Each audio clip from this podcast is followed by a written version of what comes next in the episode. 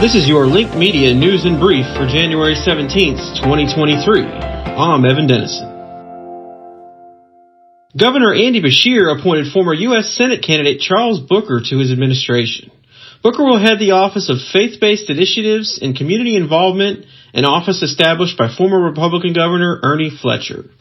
The former Kentucky House Representative challenged Senator Rand Paul for his seat in 2022, but lost quite handily. Ford's Garage has arrived in Florence. Ford nostalgia? Check. 100 different types of beer? Check. Half pound Angus burgers? Check. Whatever a person might need for a night out with their family, Ford's Garage has them covered.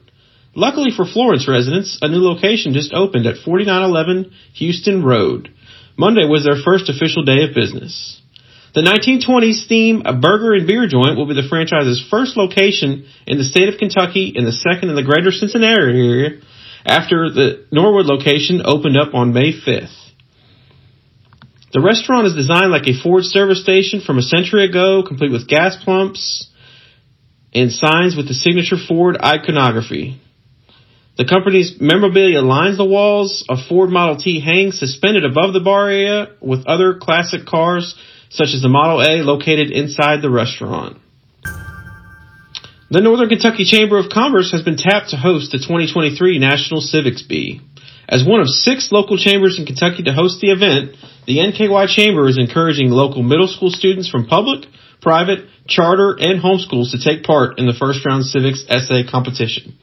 The top 20 students who complete a 500 word essay will move on to the final round, a live quiz show hosted by the Scripps Howard Center for Civic Engagement at Northern Kentucky University's Student Union.